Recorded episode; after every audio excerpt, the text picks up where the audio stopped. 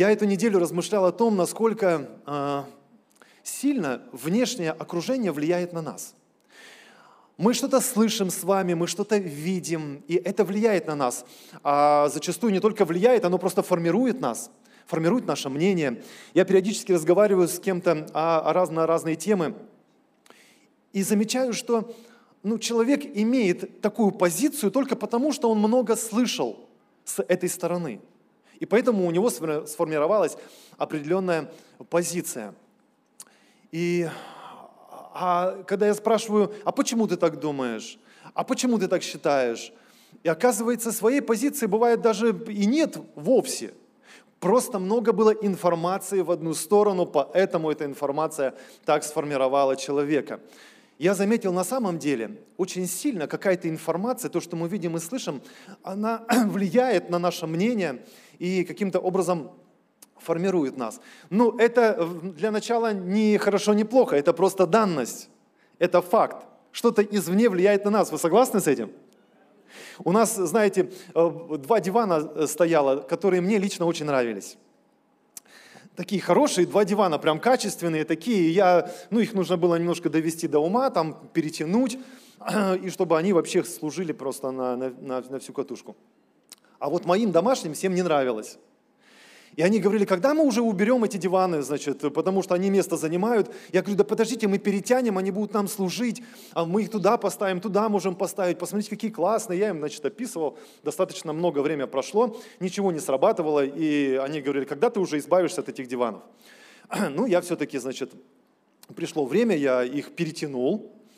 Я подумал, вау, как, как классно будет, теперь им точно понравится я их перетянул, и, значит, прямо когда приехал забирать, э, я сфотографировал, видео, значит, отснял и скидываю в семью, на что слышу, значит, такие реплики. Ну, теперь их даже никто не купит. Потому что, ладно, были бы вообще вот как были, люди бы сами перетянули, как хотели, а теперь вообще такая расцветка, она же совершенно не сочетается. Я попытался, конечно, оправдаться, что мы вместе планировали и вообще-то эту расцветку вместе выбирали. Ну ладно. В общем, я, это было с утра, я уехал на работу. К вечеру жена присылает мне сообщение. И я прослушиваю, и она говорит, Женя, а что, если мы вместо кровати поставим вот этот диван, который побольше? И я в шоке. Как это вообще возможно? Что это за день произошло? Ну ладно, хорошо, я говорю, придем, порассуждаем. Я приезжаю домой. После небольшого, недолгого общения выясняется, что оказывается в течение дня моя жена связалась со своей мамой, пообщалась со своей сестрой, а скинула им фотографии. И когда они увидели, они сказали, вау, как круто! Вот это расцветка, какое сочетание цветов, это просто потрясающе, это так оригинально. И жена говорит, а может быть мы вместо кровати этот диванчик поставим? Понимаете? Мы на самом деле поддаемся этому влиянию, никуда от этого не денешься, это факт. Ну ладно, когда хорошее влияние, да? А бывает влияние не просто негативное, бывает влияние, знаете, такое манипуляционное. Вы знаете, как реклама работает? Почему рекламный бизнес сегодня один из самых преуспевающих, возможно? Потому что ну, люди поняли, насколько реклама влияет на поведение и поступки людей. Насколько, оказывается, с помощью определенных манипуляций, как что сказать, как что показать, можно повлиять на людей так, что они купят у тебя то, что и нужно купить, и, или им, что совершенно, может быть, и не нужно да, купить. Либо сделают, поступят так, как хотелось бы кому-то, чтобы они поступили. Реклама очень сильно работает. А вспомните э, Еву. Жила себе женщина нормально в Эдемском саду. Рядом было это дерево познания добра и зла. Даром бы не нужны были эти плоды. По всей видимости, ничего особенного привлекательного не было. Ходила каждый день мимо этого дерева, возможно, и не обращала особого внимания, пока не подполз этот змей и не обратил ее внимания, и, и не сказал, посмотри, какое дерево. Ты только посмотри, ведь оно знание дает. Думаешь, оно просто так тут стоит? И он сделал определенные манипуляции с сознанием Евы. Он как-то повлиял, он как-то разрекламировал это дерево таким образом, что Ева взяла плоды запрещенные и съела. а потом еще повлияла на Адама, и Адам съел эти запрещенные плоды. Мы очень подвержены разного рода влиянию. И бывает оно нейтральное, а бывает оно такое, которое потом отражается на всей нашей жизни, как отразилось на жизни Евы и как отразилось на жизни Адама. Вообще-то они лишились жизни в результате всех этих манипуляций со стороны дьявола. Поэтому, драгоценные, первое, что я хочу сказать, мы с вами ответственны за ту информацию, которую слышим. Нравится нам или не нравится, но мы подвержены влиянию извне. Согласны? И когда мы осознаем, что это влияние может стоить нам жизни, нам и детям нашим, и близким нашим, то тогда нам надо первое, что сегодня увидеть, это то, что мы ответственны за то, что мы смотрим, за то, что мы слышим, потому что потом, возможно, начнется какой-то необратимый процесс в нашей жизни, о, о котором мы, может быть, даже не будем догадываться, но который однажды может привести нас к серьезным проблемам. Мы ответственны за то, что на нас влияет. Это наш выбор. Этот выбор никто не может у нас забрать. Поэтому сегодня, друзья, я хочу предложить вам три принципа, всего три принципа, но которые, я думаю, что помогут нам с вами не поддаться на неправильное влияние, которые помогут нам с вами остаться в истине и пройти тот путь, который Бог предлагает нам, и в результате прийти к жизни, а не промахнуться мимо цели. Итак, первый принцип. Окружить себя Словом Божьим таким образом, чтобы оно могло говорить вашу жизнь. Я повторюсь, я не говорю просто о том, что надо читать Библию. Я говорю, что надо окружить себя Словом Божьим таким образом, чтобы оно могло разговаривать с нами. И надо признать, что не всегда, к сожалению, мы так относимся к Слову Божьему. Но вот тоже не так давно мне понравился, я пример вам привожу, понравился один стих. А, значит, и там было написано так, это плач Иеремии, он как-то попался мне на глаза. Карточки, знаете, такие есть. У кого есть карточки? Вот карточки такие, там стихи написано, золотые стихи. Помашите рукой, у кого такие карточки есть? А теперь помашите рукой, кто ими пользуется. Чуть меньше рук, о, значительно меньше рук. Ну хорошо, рекомендую, очень хорошее дело. Так вот, карточка попалась мне на глаза в какое-то какое время, и там было написано, «По милости Господа мы не исчезли, ибо милосердие Его не истощилось, оно обновляется каждое утро». Мне так понравился этот стих, э, и я просто взял его на холодильник, прилепил. Кстати, не так давно, ну, уже какое-то время назад, мы избавились от всего лишнего на холодильнике – потому что он у нас был просто облеплен разными, знаете, магнитики там, вот, э, открыточки, э, поздрав, поздравлялки всякие, чего там только не было, вот просто вот все. Но однажды каким-то образом, э, когда уже это так сильно надоело, кому-то из нас, не помню даже кому, и мы, кто-то предложил, а давайте мы все это уберем просто с этого холодильника. И знаете, мы обнаружили, что, оказывается, это не нравилось всем, но почему-то каждый думал, что это нравится другим. Поэтому, когда мы прозрели, мы убрали все с холодильника, он стал беленький, чистенький, но зато теперь, если там что-то появляется, то это в глаза бросается. Так вот, на этот теперь чистенький холодильник я прилепил это место Писания. Ну, есть есть оно, то есть понравилось и, и хорошо. Просто вот периодически проходишь, открываешь перед тем, как открыть холодильник, посмотрел на него, проходишь мимо, посмотрел. Но в одно прекрасное утро, когда я проходил мимо этого холодильника – я очередной раз обратил внимание на этот стих и подумал, интересно, а в каком контексте вообще написано вот то, что здесь написано, что милосердие Божье не истощилось, оно обновляется над нами каждое утро. Я открыл Библию, посмотрел, и вы знаете, что я обнаружил? Что, оказывается, этот стих цитировался не с самого начала. Оказывается, он начинается таким образом. Иеремия говорит, вот что я отвечаю сердцу моему, и потому уповаю.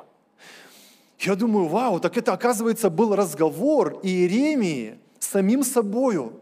По всей видимости, он проходил какие-то непростые времена в своей жизни. По всей видимости, его сердце хотело сказать ему обратное. Его сердце, по всей видимости, было в каком-то сомнении, в угнетении, в недовольстве. Иеремия говорит, и вот что я отвечаю сердцу моему. Вообще-то, по милости Господней мы еще не истреблены. По милости Господней мы не исчезли. И он дальше разговаривает со своим сердцем. Я так вдохновился. Я думаю, надо же, оказывается, это не просто какая-то вот такая фраза, которая вышла у Иеремии, и он понимает, что милость Божья обновляется каждое утро. Оказывается, это его ответ против сомнений, против слабости, против каких-то трудностей. В общем, я вдохновленный с утра этим местом Писания – приезжаю на работу, мы на Белкином доме, знаете, первые полчаса читаем Библию, молимся. Э, и вот я делюсь этим откровением. Я рассказываю, как оказывается это здорово. И вдруг один из братьев начинает э, тоже читать. И он читает и описывает какое-то страшное состояние э, человека. Кто-то из нас даже сказал, Ром, хорош уже, это ты, ты о чем вообще? А он говорит, так я, братья, с первого стиха этой главы читаю. Мы говорим, да, интересно, ну-ка, ну-ка, прочитай. И вот он читает. То есть я контекст посмотрел немножко выше, да, с начала стиха, он решил контекст посмотреть с начала главы. И вот он начинает читать и описывает страшное состояние человека, который просто на дне, который разочарован, разбит, который видит Бога, который против него – который готов его просто уничтожать и уничтожает. Он говорит, ты против меня, ты просто как лев против меня, как медведь, который вышел и готов меня разрушить просто. И он пере, а, описывает вот это свое состояние. И я, у меня прям вырвалось, я говорю, слушай, недавно ты похожим состоянием со мной делился – Потом он читает дальше, он говорит, да, правда, он читает дальше, я смотрю, это касается каждого брата, потому что каждый находит себя в таком состоянии, в котором когда-то был. Как будто все так плохо, как будто Бог против тебя. Извините за вопрос, а есть тут такие, которые ощущали себя в таком состоянии? Да, многие, очень многие из нас ощущали себя в подобном состоянии. И вот он описывает все это состояние и говорит, да, но вот что я отвечаю сердцу моему. По милости Господней мы не исчезли, ибо милосердие Его не истощилось. Оно обновляется каждое утро. Велика верность Твоя.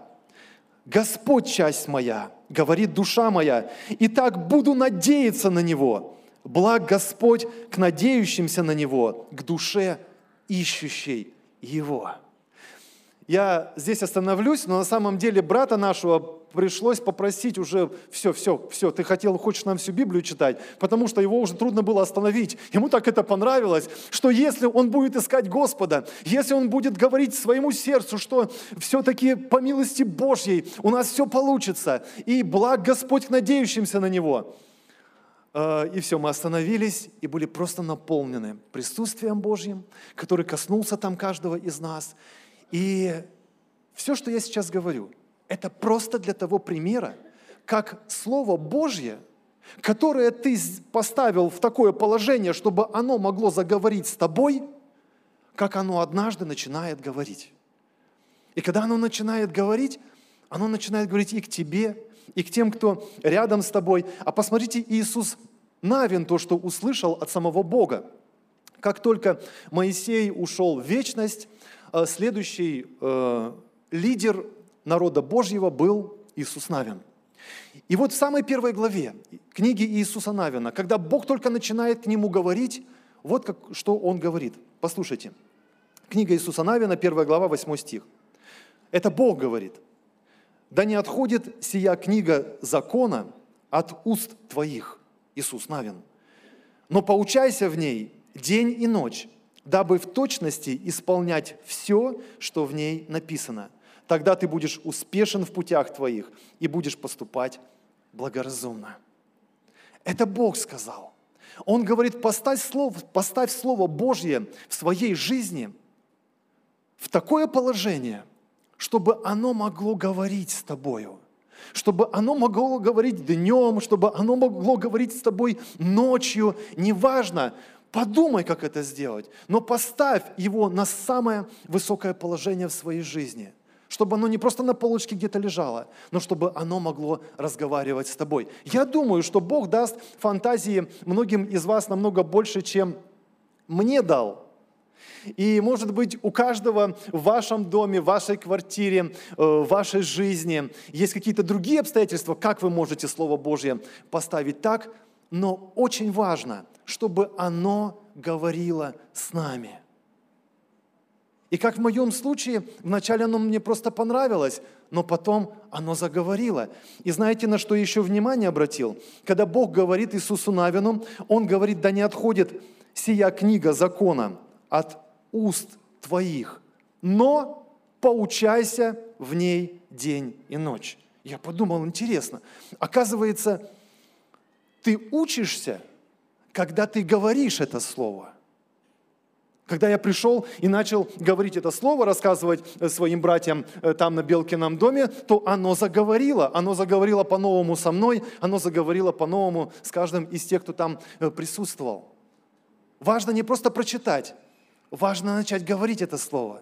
Важно начать делиться это слово. Вот о чем э, говорил Бог по отношению к Иисусу Навину. И на самом деле в еврейской культуре было очень распространено именно передача словесная передача законов Божьих и истины Божьей. Они не просто записывали, они передавали, они передавали с эмоциями, они передавали с чувствами, они говорили это откровение так, что просто это откровение оживало каким-то образом.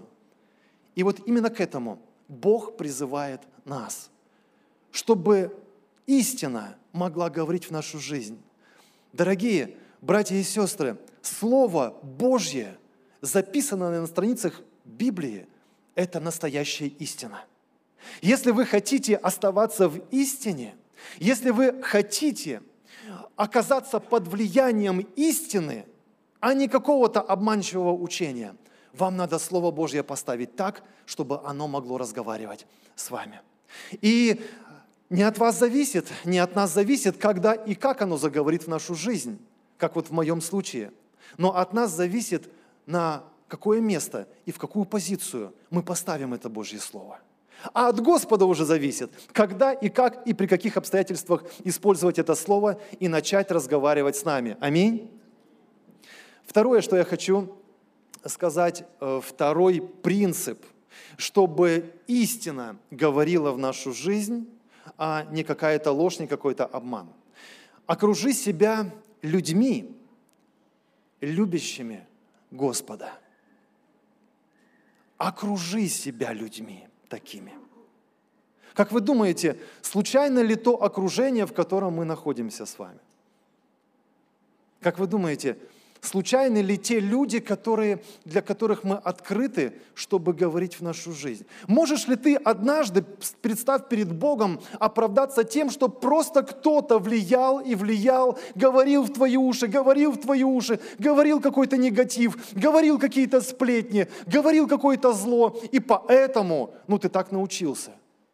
Можем ли мы оправдаться таким образом? Я уверен, что нет – Потому что мы с вами ответственны за то, что мы будем слышать, что мы будем видеть, какое окружение будет вокруг нас. И вот что я хочу повторить, этот второй принцип.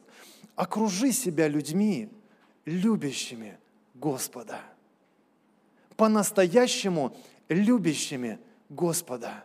Вы знаете, те, кто любят Господа, они заботятся о том, чтобы прославить Его. Аминь. И не так важно, через кого Бог будет прославляться, через тебя самого, и тогда ты будешь радостный, либо через твоего ближнего. И Бог прославляется, и что-то у него получалось. Э, кто сегодня порадовался о пасторе Василии, который э, получил такой пример, такой опыт, и, и сыну передал эту истину? Это же здорово, аминь. И мы смотрим, и мы любуемся Господом. Господь, спасибо, что Ты был там, и Ты таким образом наставляешь наших детей и благословляешь нас, когда мы поступаем по Слову Твоему. Любящие Господа будут радоваться о том успехе, который получается у Господа. Неважно через кого и в чьей жизни. Но любящие больше себя, они будут всегда завидовать, они будут всегда раздражаться, они всегда будут недовольными. Сколько вокруг тебя людей в твоем окружении, которые постоянно чем-то недовольны, которые все время ропщут, которые все время говорят, что что-то не так, что-то все плохо, что-то вот неправильно в церкви или со служителями или еще с кем-то. И, возможно, в присутствии их ты даже что-то иногда говоришь, возможно, ты даже что-то против говоришь и чувствуешь себя достаточно хорошо, потому что ты, в общем-то, не совсем с этим согласен. Но вы знаете, Ева тоже немножко потрепыхалась. Она тоже немножко подискутировала с дьяволом. И она вначале сказала, да нет, все нормально. Не то, что Бог совсем не разрешил нам кушать. Мы можем кушать со всех деревьев. И вот просто с этого только нельзя. Но она уже была на крючке – Дорогие, вы даже не представляете, как мы легко можем попасться на крючок, где-то там внутри, просто слушая какую-то помойку, простите меня. Сегодня так много этого негатива, который льется, льется на пастырей, льется на служителей, льется на церковь. Ты ответственный за то, что ты будешь слышать. Поэтому окружи себя теми людьми, которые любят Господа. Вы знаете, отличительная черта любящих Господа. Они будут наполнены праведностью, миром и радостью. Кто может эти три свести в одно и сказать одним словом? Праведностью, миром и радостью. Можете одним, одним словом сказать? Царством Божьим, потому что Царство Божье – это праведность, мир и радость во Святом Духе. Люди, любящие Господа, это люди Царства Божьего – это не люди земные, это люди Царства Божьего. Они будут наполнены праведностью, миром и радостью во Святом Духе. И ты будешь пропитываться этим же присутствием, ты будешь наслаждаться этим же словом, которое выходит из их уст, наполненное благодати, праведности, мира и радости. Надо признать, конечно, Конечно, бывает, что мы не в таком состоянии, что прям наполнены вот этим Царством Божьим. У нас тоже бывают трудности, у нас тоже бывают какие-то проблемы, и бывает какая-то и горечь. Я не о том, что надо найти совершенных людей, у которых никогда не бывает огорчения, у которых всегда все им понятно, все у них хорошо, всегда только праведность, мир и радость. Мы все бываем в разном состоянии.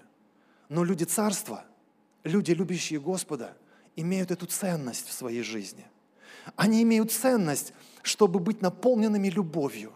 Они имеют ценность, чтобы быть наполненными праведностью. Они имеют ценность иметь этот мир, быть миротворцами и в результате иметь эту радость. Поэтому даже если какая-то трудность, они все-таки ищут этого. Они будут говорить об этом. Для них, конечно же, будет авторитетом Слово Божье – Люди Царства Божьего, они наполняются Словом Божьим. Для них эта ценность они ставят в, больш... в главную позицию в своей жизни Слово Божье, чтобы оно говорило. Поэтому, если ты будешь в окружении людей, любящих Господа, то тебе будет намного легче идти за истиной и не попасться э, в обман. Я хочу прочитать некоторые некоторые э, места Писания. Послушайте, Давид говорит, к святым, которые на земле, и к дивным твоим, к ним все желание мое. Давид понял, что в окружении святых он правильно формируется. А вот еще одно место Писания, это для молодежи больше. Молодежь сегодня с нами здесь, аминь. Можете уху, пошуметь. Молодежь сегодня с нами, мы очень рады вас видеть, драгоценные, и здесь, и рады, что вы через трансляцию смотрите также это богослужение. Итак, для молодежи очень легко для запоминания. Четыре двойки. Второе послание Тимофею, вторая глава, 22 стих. Просто потрясающе, легко запомнить юношеских похотей убегай. Одержись правды, веры, любви и мира. Правды, веры, любви и мира. И на этом не точка. Но там написано «со всеми призывающими имя Господа от чистого сердца. Никакой юноша, никакая девушка не может просто отдельно от, э, от церкви, отдельно от людей, которые любят Господа, просто сохранить праведность, любовь и мир. Но апостол Павел говорит Тимофею, держись всего этого со всеми призывающими имя Господа, со всеми любящими Господа, и у тебя все получится. Аминь. А, Послание Коринфянам апостол Павел говорит, не обманывайтесь. Худые сообщества развращают добрые нравы. Отрезвитесь, как должно, и не грешите, ибо к стыду вашему скажу, некоторые из вас не знают Бога. Если ты слышишь людей, если ты слушаешь людей, которые не знают Бога, для которых откровение, они не будут делиться откровением, они не будут показывать на Слово Божье. Если ты ставишь себя с открытыми ушами для людей, которые не знают Бога, ты будешь наполняться сомнениями, ты будешь наполняться ропотом, будешь наполняться недовольством каким-то, бунтом, своеволием. И согласитесь, это не тот путь, к которому призывает нас Господь. Поэтому окружите себя людьми, любящими Господа. Я хочу вам показать еще одну историю, которая записана в третьей книге царств. Это история о царе Давиде, которая, который к тому времени уже был в преклонных летах, он уже был такой старенький совсем. Знаете, как многие пожилые люди, он даже согреться не мог, ему так было уже трудно. А, совсем состарился. И вот в это время один из его сыновей по имени Адония, он, написано, возгордился, и он сказал, я стану царем. Вопреки тому, что э, Давид говорил, что после него царем будет Соломон. Адония сказал, я стану царем. И что вы думаете? Он стал собирать людей вокруг себя. Давайте прочитаем, как это об этом написано. Третья книга царств, первая глава, 7 стиха.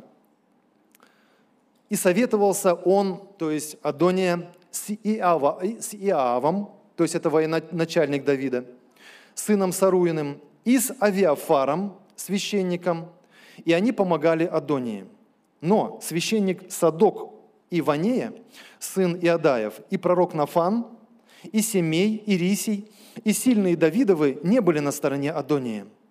И заколол Адония овец и волов и тельцов у камня Захилет, что у источника Рагель, и пригласил всех братьев своих, сыновей царя, со всеми иудеянами, служившими у царя. Пророка же Нафана, и Ванею, и тех сильных, и Соломона, брата своего, не пригласил. Я читаю и думаю, вот интересно, как-то же он понимал, кого пригласить, а кого не пригласить.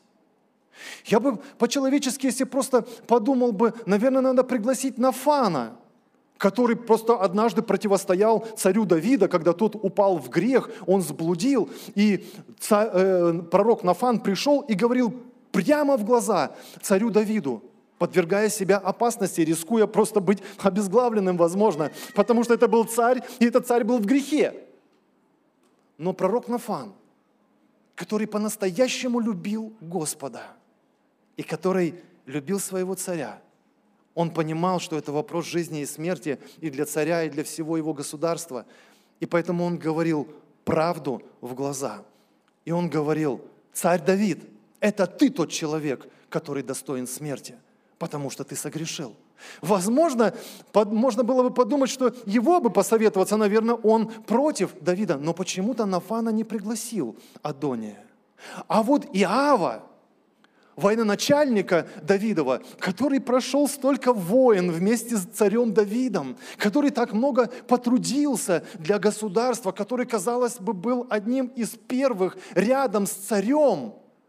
Почему-то Адония четко понимал, что с ним можно посоветоваться. И Иав, как бы он близко не был к Давиду, он будет расположен к тому, чтобы помочь Адонии.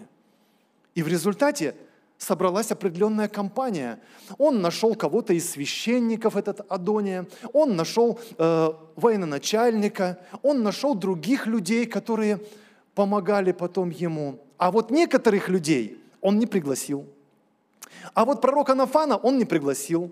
А вот всех сыновей Давидовых пригласил, а вот Соломона не пригласил. Понимаете?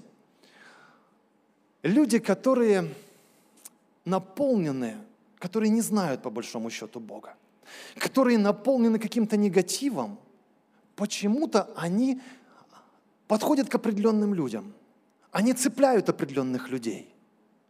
И если такой человек подходит к тебе, то задайся вопросом, а почему? Почему он именно к тебе подходит? Знаете, я был свидетелем несколько лет назад а, одной ситуации, где один пастор искал работу. Ну, он просто вынужден был, там, у него непростая ситуация была, ему нужно было устроиться на работу, чтобы подзаработать денег. И вот он подумал, он рассказывает и подумал, что э, я обращусь вот к тому-то брату, он бизнесмен – либо вот к тому-то брату. В двух областях э, деятельности он искал работу. И он сам в себе размышлял, что я ведь буду таким благословением для них.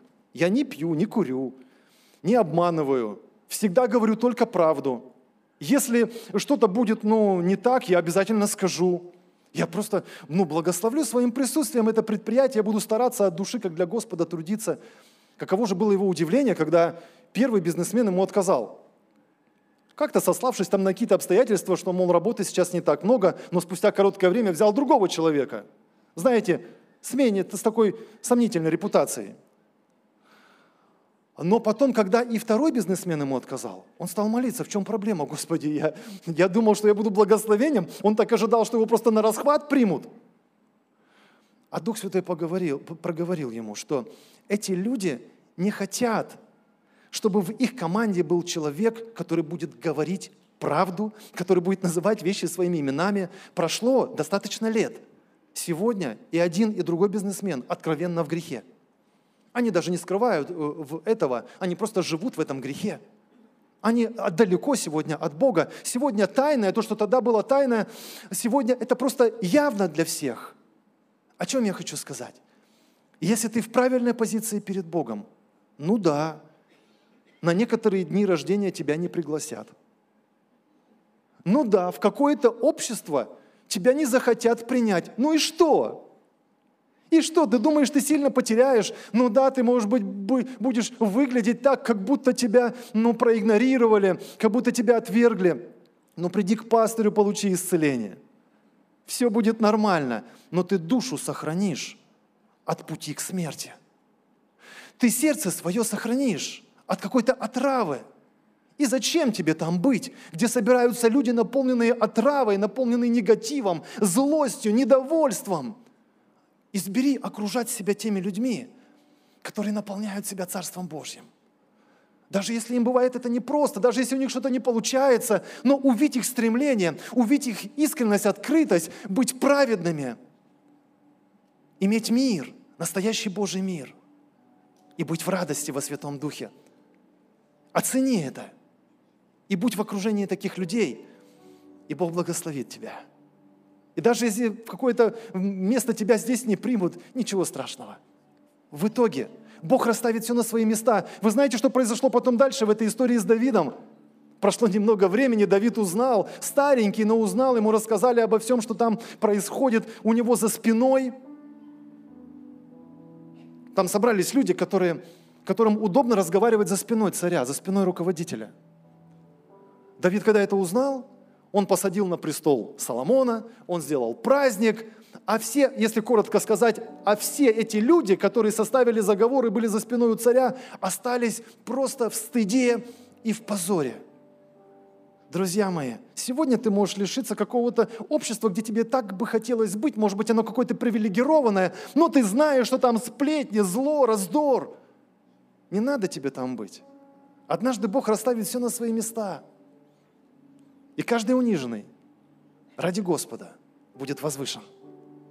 Аллилуйя. И последний, третий принцип, который я хочу сказать. Позвольте Святому Духу влиять на вашу жизнь.